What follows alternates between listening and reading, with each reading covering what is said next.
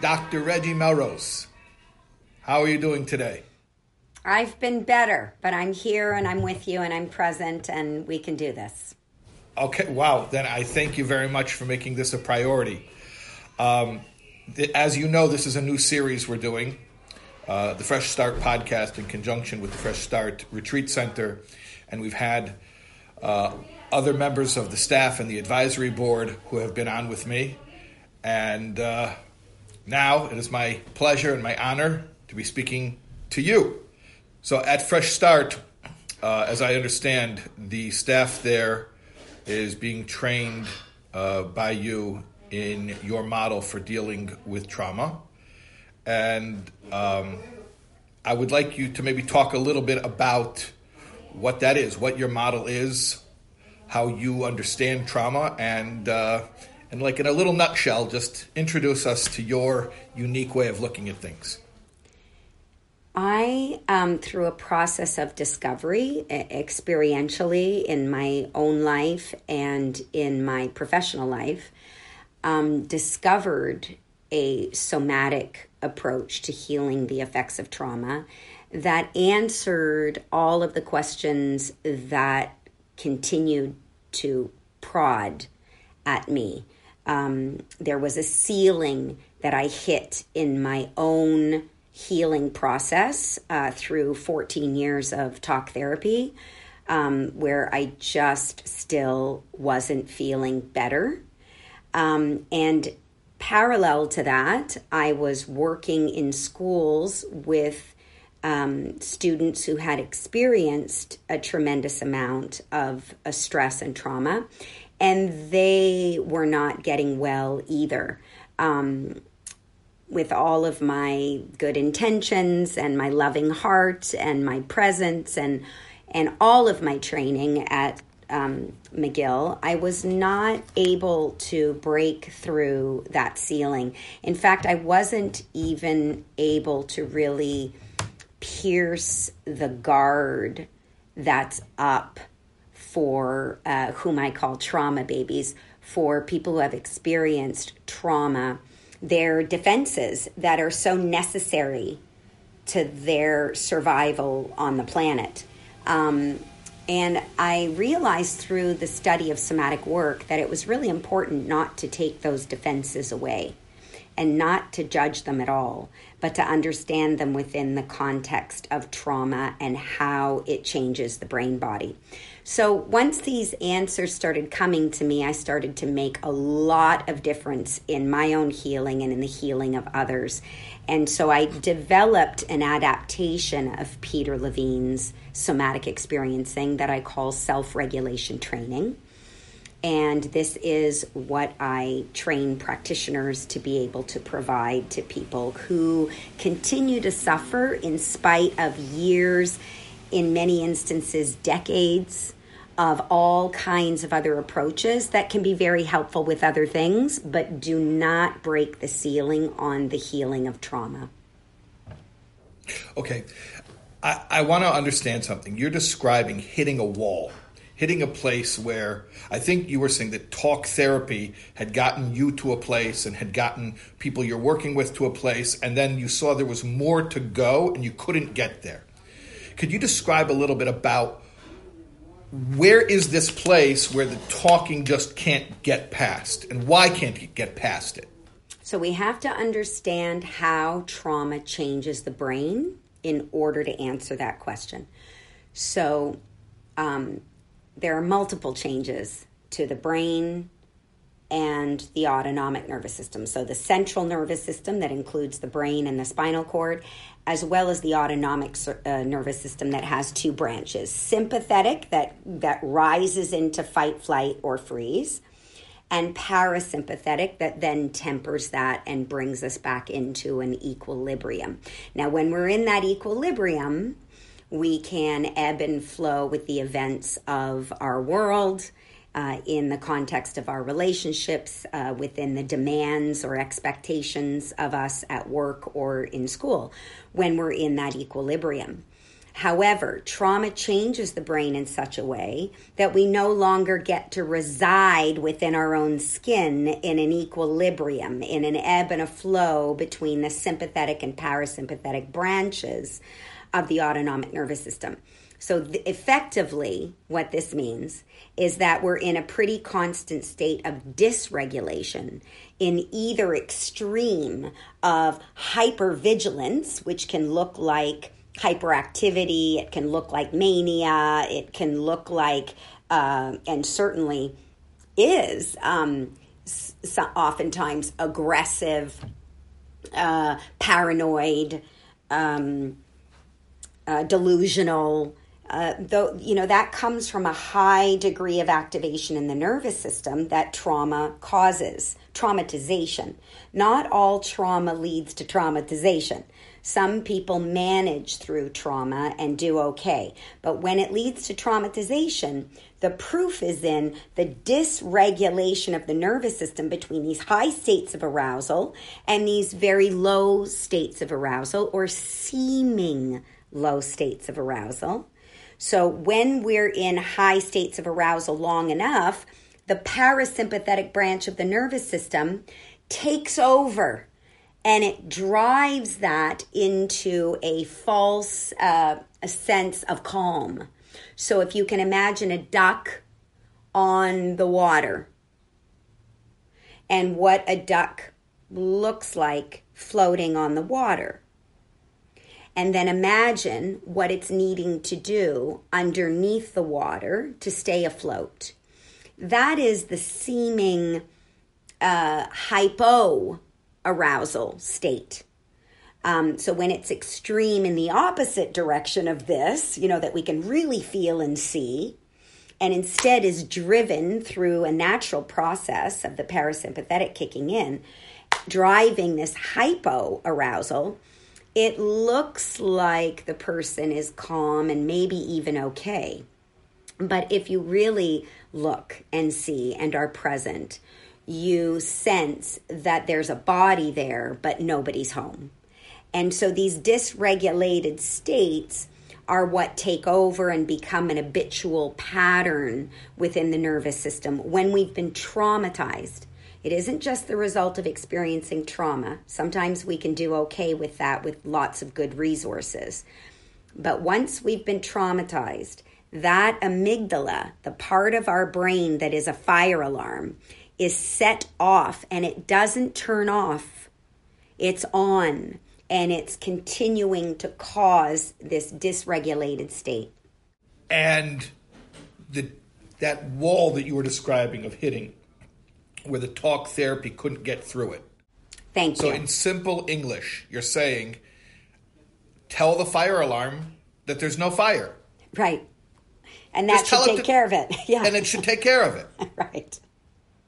yeah. So, so, um, and it's beautiful. We have such good intentions and we have so much love and we've had excellent training and CBT is evidence based and DBT is on the rise and EFT is wonderful. Like everybody's, you know, there's all these wonderful approaches and that's great. It's terrific. Um, even EMDR, you know, and yet there are things about these approaches that aren't careful enough, that aren't resonant enough, that aren't able enough to take into consideration the vulnerability and fragility of that kindling effect of the amygdala and what it requires in order for us to get anywhere. So it's it has to be through sensation because the amygdala is located in the sensing feeling part of the brain. It's in the limbic brain, which is the seat of our emotions, but very, very closely connected to the reptilian brain that only speaks the language of sensations. And so until we learn to speak that language, to speak soothingly to the amygdala, we're really not going to get anywhere.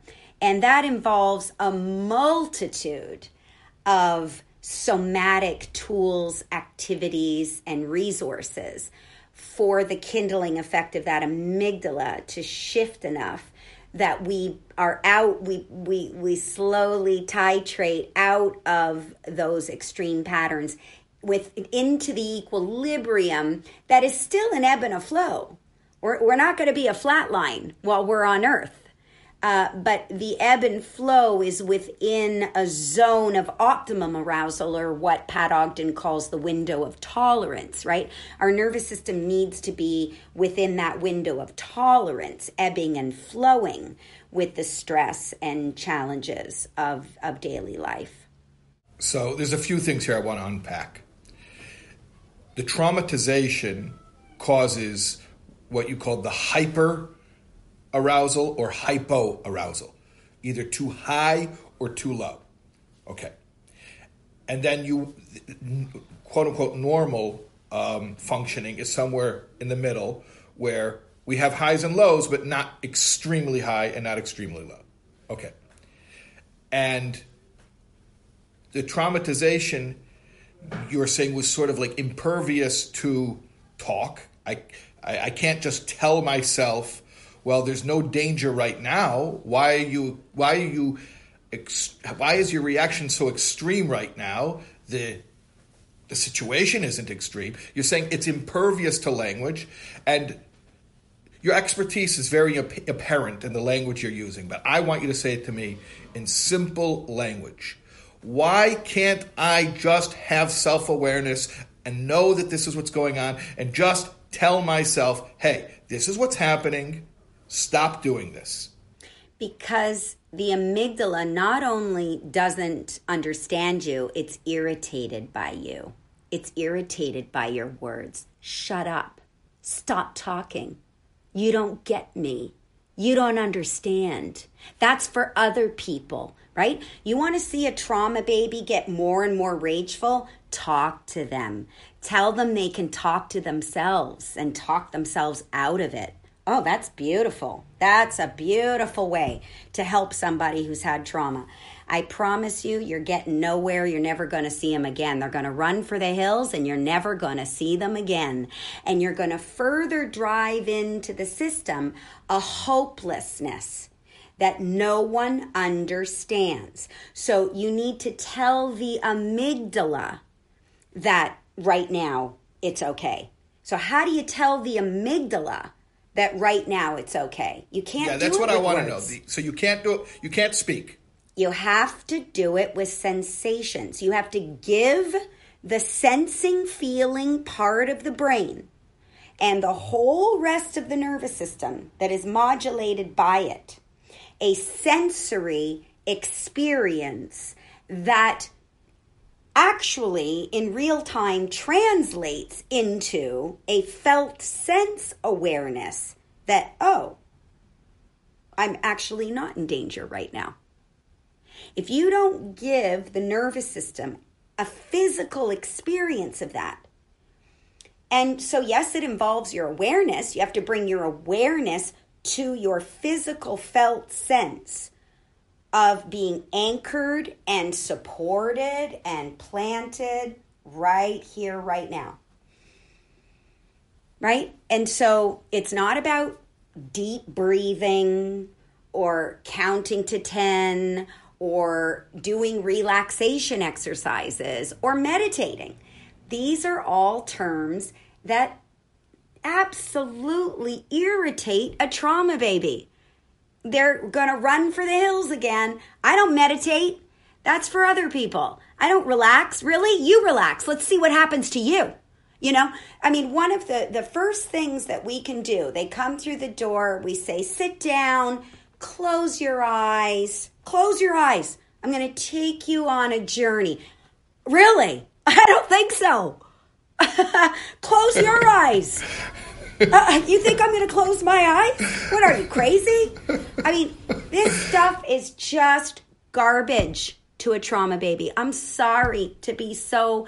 It's like, my goodness, we've had this consciousness, thank God for Peter Levine, for four or five decades now. And we're still having to, you know, convince talk therapists and CBT and, you know, everything else that it just is so threatening. It's so threatening, it's so unhelpful. It drives the shame and the powerlessness and and the helplessness and despair deeper into the trauma baby. Okay, so help me out with one thing. You're telling me what language can't do. You're telling me where language fails, and not only fails, it's counterproductive. Tell me what language can do. Tell me how far can I go with talking, with words? Asking for reporting on the felt sense. Language is for psychoeducating about the nervous system, the brain body, and how it works and why we're stuck. And can, then can you talk about language, the psychoedu- the psychoeducating? Everything I've just shared with you. Yeah. So psychoeducation. Okay, so hold on a 2nd mm-hmm. What right now when you're talking to me, that's psychoeducation. Mm-hmm. Oh, that wasn't painful. well, so just it, we're just talking. It, yeah, I mean, yes, we we are, and I mean it can be painful because you know with with psychoeducation, depending on what words you're using, um, it can really damage a trauma baby. It can really, you have to really understand how trauma changes the brain and the body and how it gets us stuck. You have to really understand. It's, it's almost, I, I'm not going to say almost, I feel very strongly that it's like an addict is, mm, can probably only really be helped by an addict who has some recovery. And a trauma baby can probably really only be helped by another trauma baby who's got some recovery. You have to really deeply understand what this person experiences. And there is no way to get that through psychoeducation. You know, something occurs to me as you're speaking that there could be somebody out there right now. I'm sure somebody who's watching this who has trauma. And it just occurred to me that could be very, very meaningful to them to hear the possibility that their healing not only could be useful to others, but that really, in the end, the only one who can help someone is the the one who went through it. Yeah, these aren't these aren't mental constructs to Dr. Peter Levine. You know, they're not mental constructs to me. It's really lived and felt in ways that make us safe. You know, it's all about removing cues. This is, I, I love this. Uh, uh, Stephen Porges does such a beautiful job of talking about we only need to do two things to heal trauma, if we want to keep it really simple. We need to remove cues of threat. And I could talk to you for 16 hours on all the cues of threat that we just keep throwing at trauma babies. I mean, I could talk to you for two days about those cues of threat. That's what we, we, we colloquially we call triggers. Uh, mm, no, I, I think really they're very specifically being called cues of threat because they're cues of threat. I, I think we could find a distinction between what people um, can readily observe as their triggers and then all those other, subtle ways, sensory things going on uh, unintentionally um, that are cues of threat. Um, and besides removing cues of threat, the second thing we need to do is provide cues of safety. Cues of safety.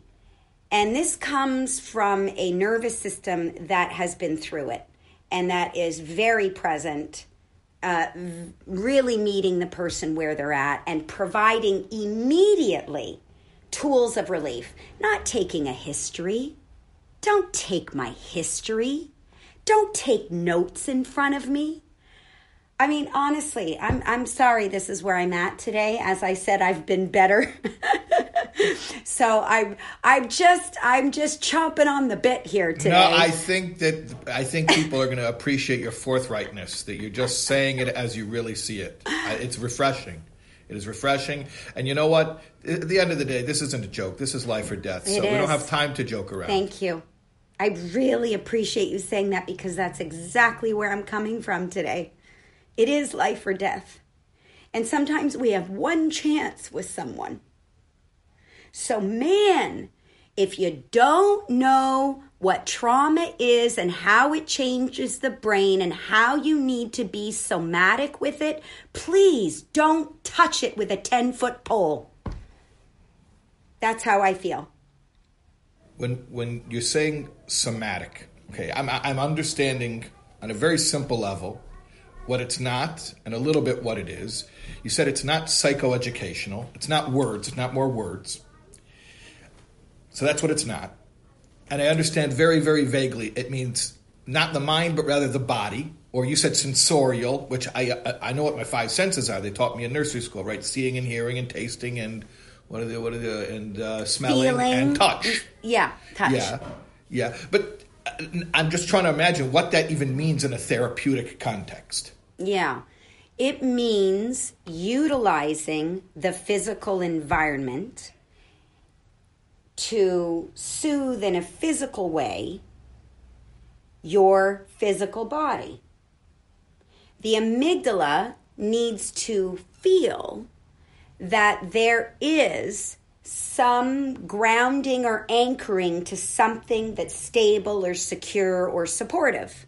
What we don't need to do is create a sense of um, I'm not where I'm supposed to be. I'm not doing what's good for me to do. Uh, people have told me to relax and take deep breaths. When I take deep breaths, I feel like I'm going to have a panic attack, you know? So I don't have access to these things, right? So we have to um, be very mindful of which tools we are using, and they are sensory and they are for grounding and anchoring and physical support and regulation through breath and vibrating open the vagus nerve that connects the first brain with the second brain. That has to be open and clear for us to have any sense of emotional regulation coming back into the equilibrium. So everything is about opening a constricted vagus nerve, connecting a clear communication between the first brain and the second brain and allowing the amygdala to have a physical sense that I am actually in this present moment where the tree is beautiful out there and the breeze is blowing and I am breathing in through my nose and I can feel my bottom planted in this couch and oh if my back or my head is a little sore or tired I can take in a little more physical support and train my brain to notice that I'm getting physical support right here, right now. Otherwise, we're ping ponging between the horrible things that have happened and the horrible things that are going to happen. Thought, thought, thought, thought. A thought about the past that's been horrible, a thought about the, the future that's, of course, going to be horrible. And that's where we live, back and forth between those thoughts, past and future. We've got to get people physically anchored into the present moment in a way that feels comfortable. Not in a way that has them notice yet again that they're in a hyper aroused state.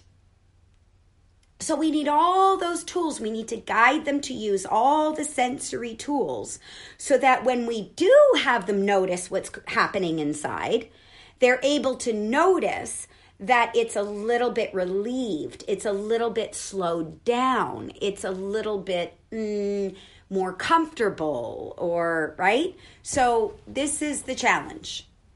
Based on what you're describing, am I to understand that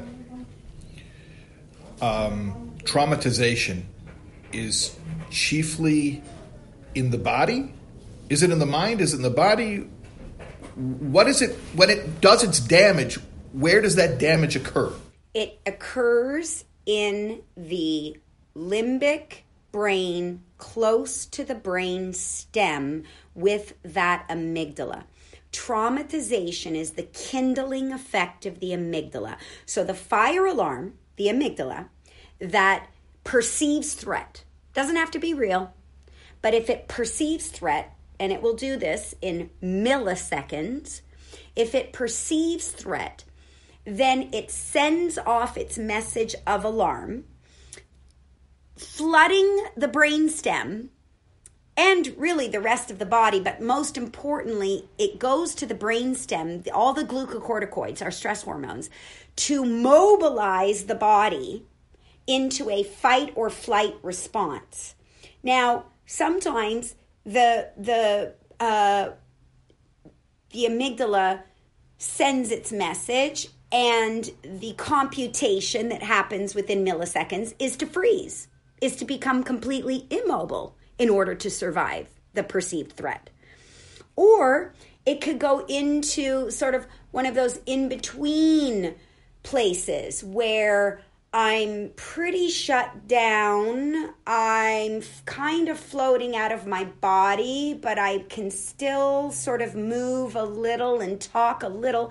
I'm going to try to go along with this or negotiate or do what I have to do socially to survive this situation, but still be okay with this person.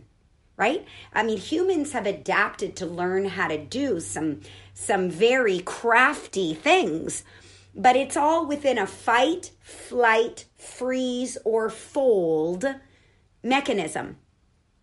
And so the the injury, if you will, is that the amygdala that's supposed to come off after such an event stays on. Sometimes the trauma is significant enough, searing enough, or there have been enough traumas along the way that a straw breaks the, the back of the nervous system and keeps that amygdala on instead of it naturally, as it's intended, to go off once we've survived a situation. Traumatization is when the amygdala stays on in its state of alarm after the event has passed. And so we're no longer in present time we're in the alarm from that time, from that moment, from that experience. So that keeps us in high alert. Or the parasympathetic part of the nervous system that tempers this artificially shuts that down into what looks like hypoarousal. But right underneath that hypoarousal, right, right underneath the surface of the duck on the lake, is a nervous system that's going, going, going to try to survive. It's just been shut down to, to take uh, an unchosen break, right? It makes us go to bed for weeks or months or years at a time, not with our permission, not with our permission but because that's what the parasympathetic branch is intended to do. You can only be like this for so long before you have adrenal exhaustion and or the parasympathetic taking over. It's all related. It's all related. And, and, and that's why we can't talk our way out of it. We can't talk our way out of it because the amygdala doesn't speak the language of words. It only responds to physical experiences, to sensory experiences. And if you talk at it, it gets worse. Let me ask a really simple question. In normal day to day functioning, what is the function of the amygdala? It is um, it is our fire alarm. It is helping to regulate our emotions. And it is there specifically to ready us to survive a perceived or real threat. So it's not always supposed to be on. Correct. It's always supposed to be ready. It's a fire alarm. A fire, fire alarm alarm. that's constantly going off is not a good fire alarm. Correct. That constant going off of the fire alarm is the injury, if you will, is the definition of traumatization. The kindling effect, the fact that it stays on, even when it doesn't necessarily need to be on. But you can't tell that person that it doesn't need to be on. You have to give them a physical experience of, oh, oh, it doesn't need to be on. A physical experience of that. So you have to take away cues of threat and provide cues of safety.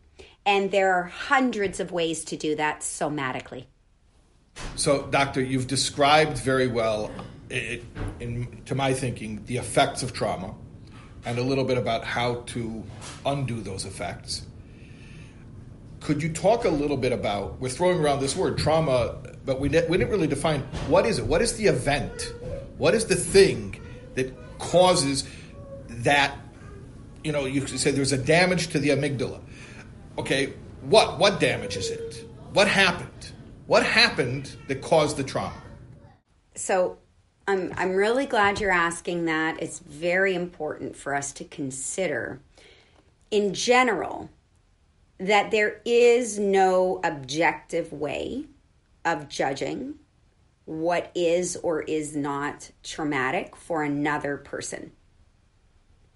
And we've made a lot of mistakes with that for a very long period of time. And so I want us to fully understand that it is a subjective experience and it is based on the degree of vulnerability and sensitivity of the soul that shows up in physical form.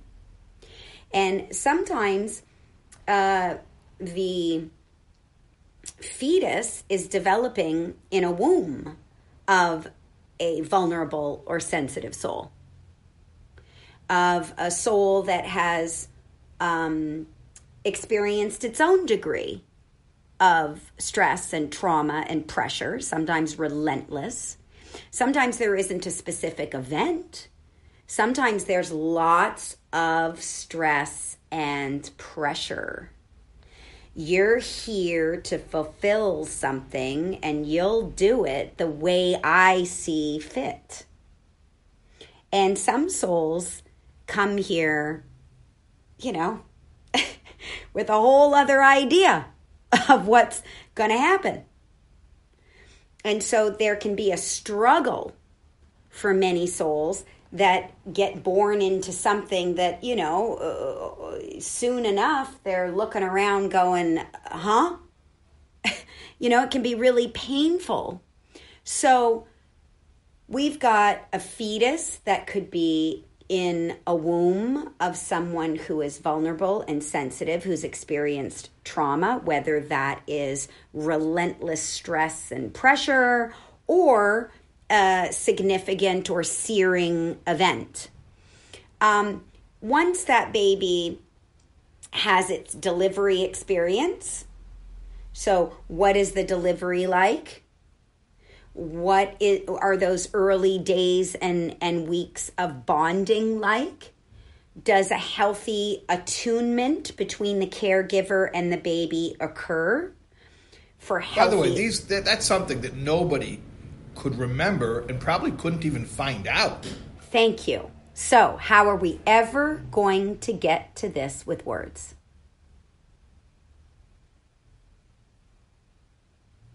It's never going to happen. That makes it very clear. That that's very helpful.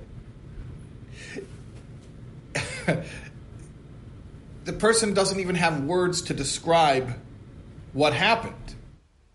And they're really tortured. I work with so many clients that are just tortured that they don't have the memories.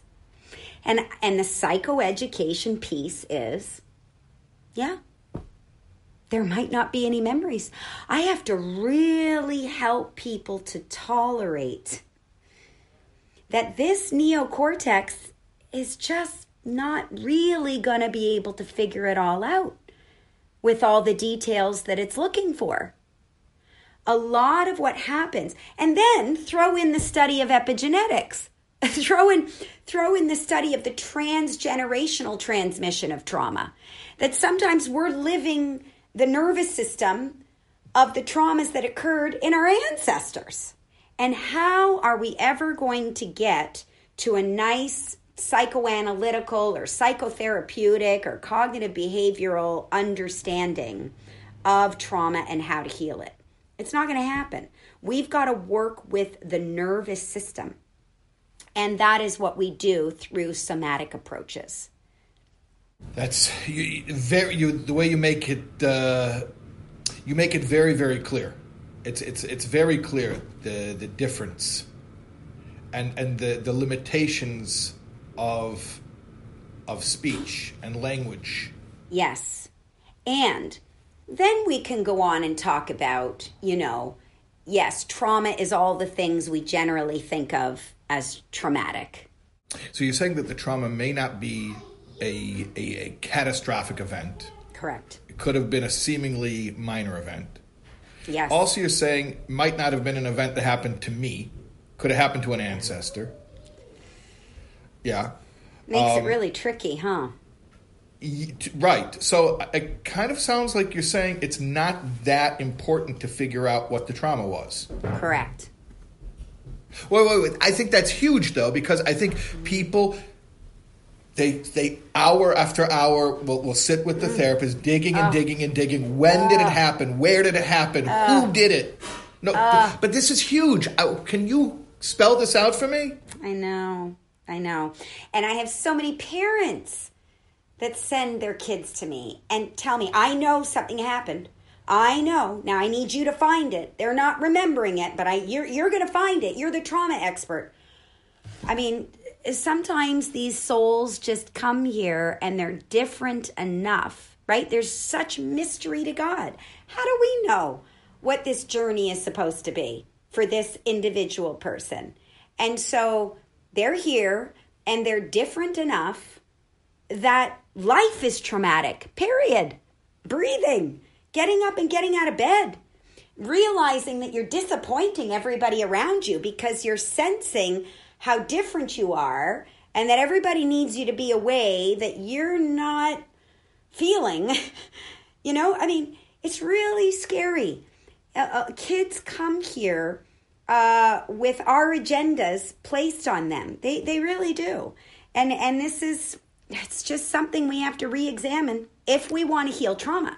Now, if we have a really important agenda and we got to see it through, then we're going to see it through.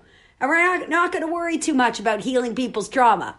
But if we want to heal, truly heal people's trauma, we're really going to start to care who this individual person is, what the longing of their soul is, what is their individual truth, and how can that be supported? You know, and and how do we need to stretch? How do we need to stretch over here in our righteousness? How do we need to stretch to more love, more love, more acceptance, more love and acceptance for just how things are because it's stretching all of us. It's calling all of us to become more loving and compassionate by seeking an understanding of this individual human being. So it's very tricky. I, I'm I'm very glad to hear you refer to sensitive souls who are traumatized by totally normal things. Um, and I have long sensed that there are just some people who are, you know, I, I could describe it in spiritual terms. Perhaps you could describe it in, in, in, in, more, you know, physiological terms, but they're just almost too sensitive for this world. And, and those are like the deep, sensitive, artistic, creative people, such gifted people, but they're constantly getting hurt. Yes. Yes. It's real. They recognize, you know, very early on, uh, they recognize how harsh the world is and that there is an agenda. And, and, it, and it's painful. It's really, really painful for some people. And uh, I want us all to become more sensitive to that. This is this is why they show up, right? The identified patient. You know, I, I'm always fascinated by who the family is identifying as the one with the problem. Wow, it's it's the canary. I- I'm so grateful to that person. They- They're the healthiest person in the system. I, I, I mean, this is this is the paradigm shift This is the paradigm shift that needs to happen. These canaries in the cage that are being identified as the patient, that are struggling the most, that are truly, actually, genuinely struggling the most, are the gift. They're the gift to that family, to the community, to the planet, because they call for us all to stretch in our sensitivity, in our seeking of understanding, in our loving unconditionally. Now, how does that not make us all better? You know, what you're, what you're saying here resonates with me so deeply. Um, you know, the canary metaphor, you know, canary in the coal mine, the one who's sensitive to the same things that kill everyone, they just feel it first, right? In fact, in, in my book about recovery from addiction, God of Our Understanding, I, I describe addicts as spiritual canaries. Yes. And and from a spiritual point of view, I don't know how comfortable you are with this or not. I say like this: embodiment is unnatural because it's, it causes a sense of separation from the oneness, and that itself is unnatural and painful. So if somebody just has existential angst, that it's just weird and uncomfortable just to be in existence separate from the one, they're not crazy. That's they're hundred percent correct. Yes. It pains me to be here with all the labels and all the boxes. I don't like them. I am part of an undifferentiated whole. And it hurts me that we need to know are you this or are you that? Are you in this box or you're in that? Do you believe this or do you believe that? It's so painful. And there are many of us that are here really longing for something to happen, something big, something really spiritual, so deeply spiritual. And we're waiting, you know, and we're trying to be a part of it. We're trying to be pioneers in bringing that forward. But man, are we up against some systems that don't want to move, that really need to be in a sense of righteousness about it and it's hurting so many, hurting so many. So I don't know, you know, I, I think maybe uh, we just got to get back to non physical form.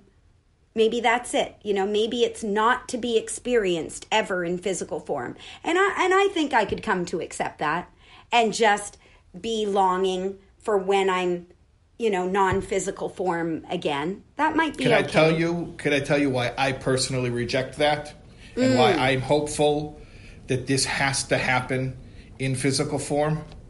Mm. Because if I believe in anything, if I've been taught to believe in anything, it is that the purpose of this world is ultimately that this physical world is the ultimate place where the Creator wants to see perfection, and that we don't have to go to heaven to find it. The ultimate perfection has to happen here in the body. So, you know, I don't normally do this. I try not to be too rabbinic in these discussions, but I just want to share with you something that one of our prophets said, the prophet Isaiah, talking about this world when this world will be perfect. V'nigla kaved Hashem, the glory of God will be revealed. V'ro chol basar yachtov kipi Hashem diber. And all flesh together will see that the mouth of the Lord has spoken. It won't be an intellectual awareness. All flesh will see. All flesh will see together that God is the creator and that this world is his paradise. But the flesh will see. Well, isn't that so important for our discussion of it needing to be somatic? Because what you describe is going to require an open vagus nerve. and the only way to get there, I'm telling you, it's somatic. You can't. you have to vibrate that vagus nerve open. You got to vibrate it open. No words. Okay, so, So- you hear that Dr. Melrose is saying to prepare for Mashiach, we have to open the vagus nerve. That's it. Wow. I didn't know we were going to get to that place in this in this interview. Dr. Melrose, this has been tremendous. I thank you for being so real with us and telling us what you really think. And like I said before, it's not a not a joke. You know, it's a serious issue. So we don't we don't have time for games. So I appreciate I appreciate you being real, and and I'm confident that um, people will be people will be helped. God willing, people will be helped from this. Mm. From your lips to God's ears. Thank you so very much for having me and for appreciating how real and sometimes urgent I get about this matter. Thank you. You'll come on again? Yes. All right, you're booked. Okay. Looking forward.